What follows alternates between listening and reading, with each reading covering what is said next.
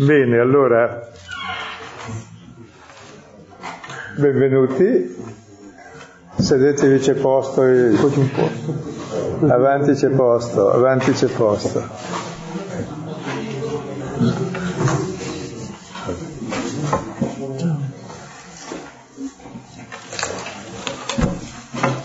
Questa sera, siccome concludiamo l'anno,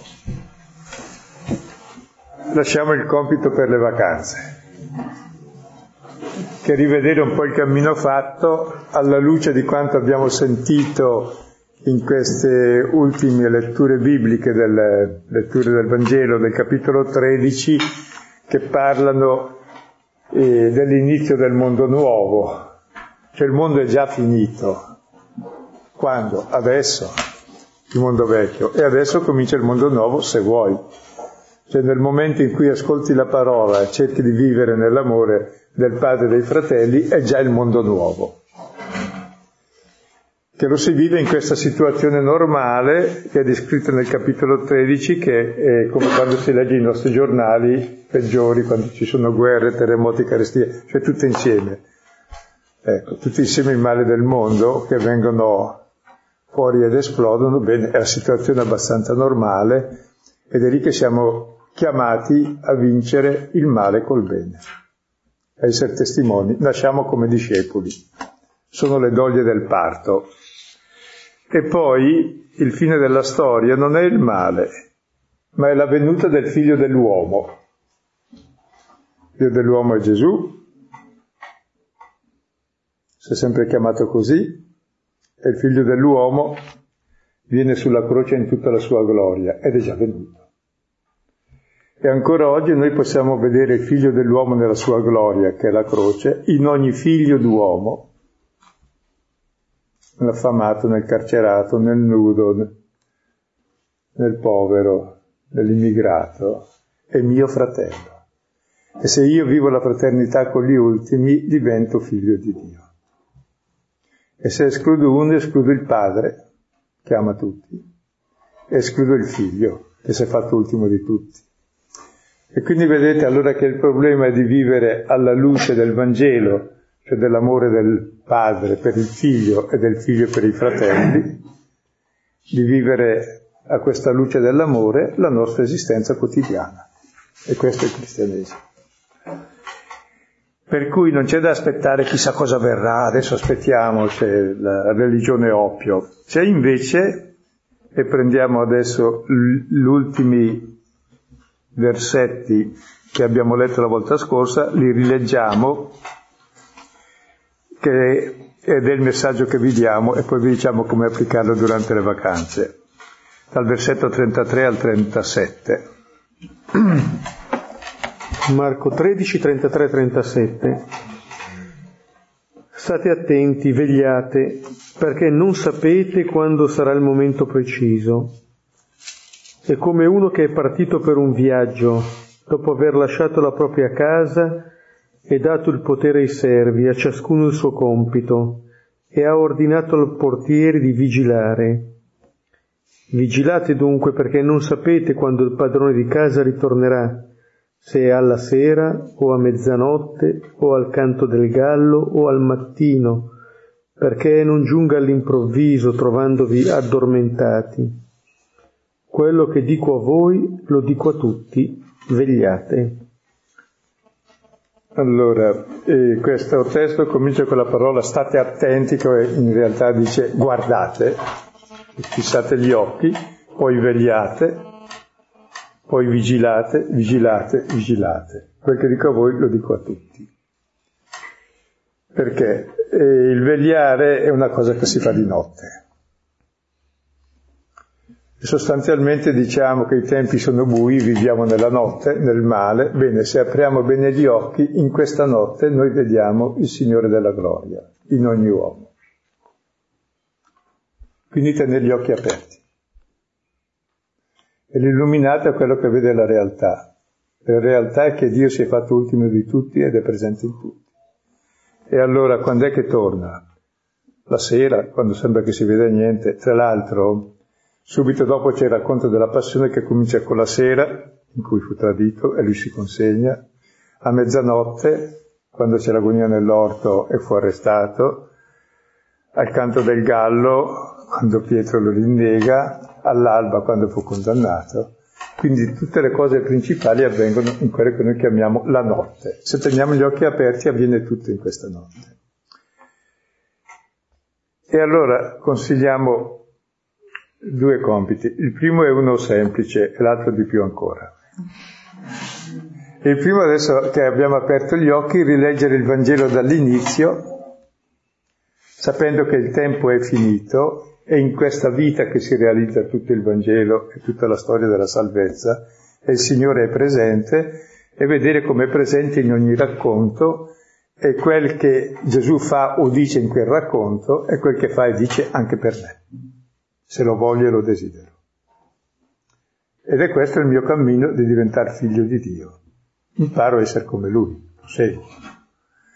E vedrete poi che ogni testo è ben connesso con l'altro, perché se lo segui cosa capita? Ascolti la sua parola, se ascolti la sua parola cosa capita? L'esorcismo, cioè esce, esce da te la parola di menzogna e se esce la menzogna che ti costringe a servirti agli altri, diventi come la suocera di Pietro che serve e poi avanti. Cioè tutti i brani sono strettamente connessi. È un cammino di catechesi che non so perché abbiano inventato i catechismi, per depistare. Poi è così altamente poetico che ti diverti a leggerlo. E ogni parola è, è un cosmo che c'è dentro. Quindi fate questo lavoro stando anche quanto su ogni brano? Uno, due, tre giorni. Sì. Penso che un suggerimento utile può essere quello di rimanere sul brano, eh, leggendolo, pregandolo, e come dice Sant'Ignazio per quanto riguarda la preghiera di ripetizione, poi da quel brano lì vedere che cosa maggiormente proviamo, sentiamo e fermarci su quello su cui noi proviamo maggiore gusto. Cioè, di quel brano c'è qualche immagine, c'è qualche parola che ci colpisce di più, bene, sostiamo su questo, no? che diventa in questo modo un po' un filo rosso che al di là della narrazione diventa poi il nostro filo rosso, il nostro cammino con, eh, eh, con il Signore. Quello che diceva Silvano prima dell'inizio del, del tempo che è compiuto, questo è vero per ciascuno di noi, cioè non è solamente una verità al di fuori, ma c'è anche un compimento personale in questo. E questo lo vediamo nel, negli incontri anche che avvengono nel Vangelo, no? Di quando eh, questo compimento avviene per ogni persona che incontra Gesù. Colpiva anche eh, quando qui si dice quello che dico a voi lo dico a tutti. C'è qualcosa che il Signore sta dicendo a noi anche adesso. Allora trovare il modo anche attraverso la preghiera, no? attraverso il fermarsi senza fretta sui brani, appunto di, di gustare quello che il Signore ci vuole comunicare. E ribadisco adesso una cosa per dirne un'altra, molto breve sulla stessa linea, Abbiamo visto leggendo il capitolo tredicesimo il corretto rapporto che dobbiamo avere col tempo. Normalmente noi siamo sequestrati dal passato che non c'è più, ci identifichiamo col nostro passato, oppure proiettati nel futuro che non c'è. Quindi siamo, viviamo del nulla per il nulla e non vediamo il presente che è l'unico tempo che non c'è per sé, presente. E quando lo dici non c'è già più. Eppure Dio è presente ed è quel continuo che non è più tempo, che è già eternità. E voi vi accorgete che ogni momento noi lo possiamo vivere, ogni istante, o nella gioia del cuore, nella luce, nell'amore, o nella tristezza, nell'oscurità, nell'egoismo. L'esercizio che vi consiglio di fare è molto semplice. Non capita mai di sentirsi un po' giù qualche volta. Eh, quante volte ogni quarto d'ora? Di essere all'oscuro, di essere tristi, un uso lungo, di avere tutto storto. Bene, alzate gli occhi e guardate un po' meglio. lì c'è presente il Signore, perché in quel momento noi siamo presenti ai nostri desideri, alle nostre frustrazioni, ai nostri progetti e non alla realtà. La realtà è che Dio è presente in tutto, e anche in noi, e in ogni avvenimento, e anche in ogni cosa che ti scoccia. Anche lui la croce scocciava abbastanza.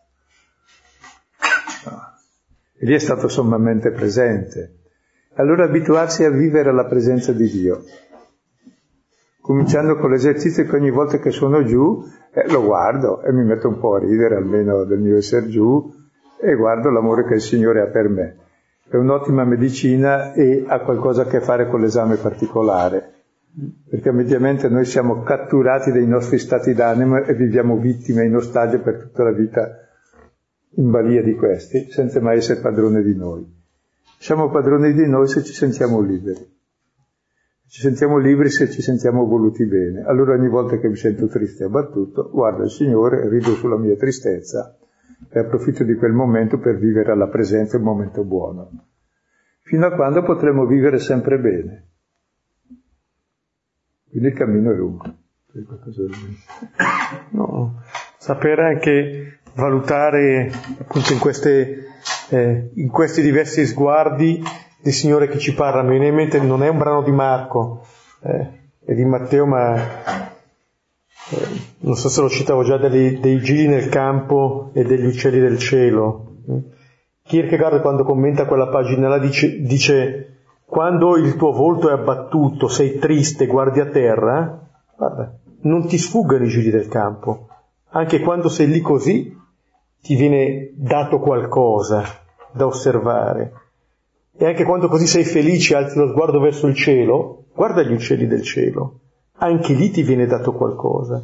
Come dire che ogni situazione è opportuna perché tu possa vedere la provvidenza che all'opera, questo Signore che all'opera. Non assolutizzare a tal punto la situazione che stai vivendo da impedirti, come si diceva prima, di vedere la realtà, che è fatta anche di questi gigli e di questi uccelli. E poi dicevi sollevare lo sguardo, in realtà la cosa è più semplice, cioè prendere coscienza che davvero Dio è dentro di noi. Siamo noi che siamo fuori. Cominciare a entrare in se stessi, lì si trova Dio e chi vive in se stesso comincia a essere sereno abbastanza. Adesso normalmente siamo fuori. E lì scopri Dio e vedi tutto con lo sguardo di Dio. Comunque è utile proprio utilizzare dei momenti negativi per fare la, la reazione contraria, cioè mettersi alla presenza di Dio e sapere che è dentro di noi. Se poi andate in giro sorridendo così per i monti, per... bello, si sta meglio. È più salutare che andare con la faccia triste.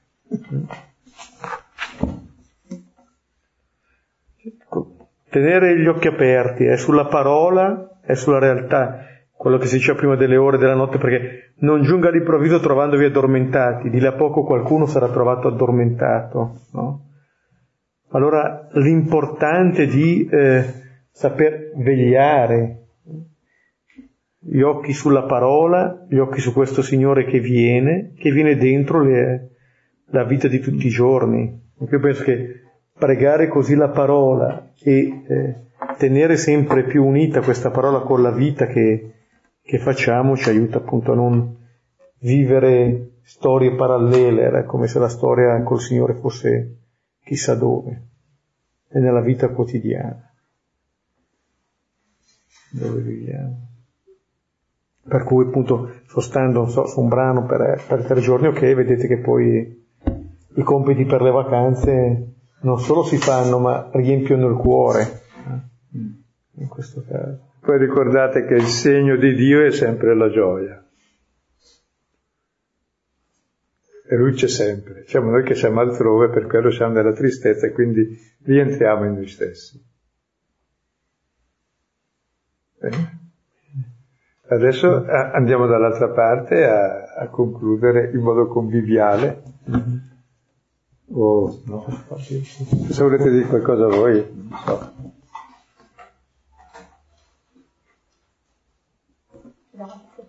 Eh?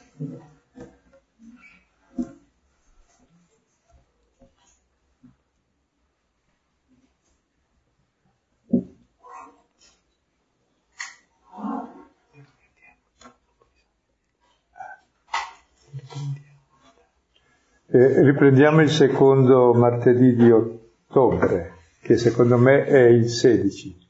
15. Eh, tu hai detto giusto. Non può essere il 16. L'ho guardato prima sulla così. 15 ottobre, Santa Teresa d'Avila.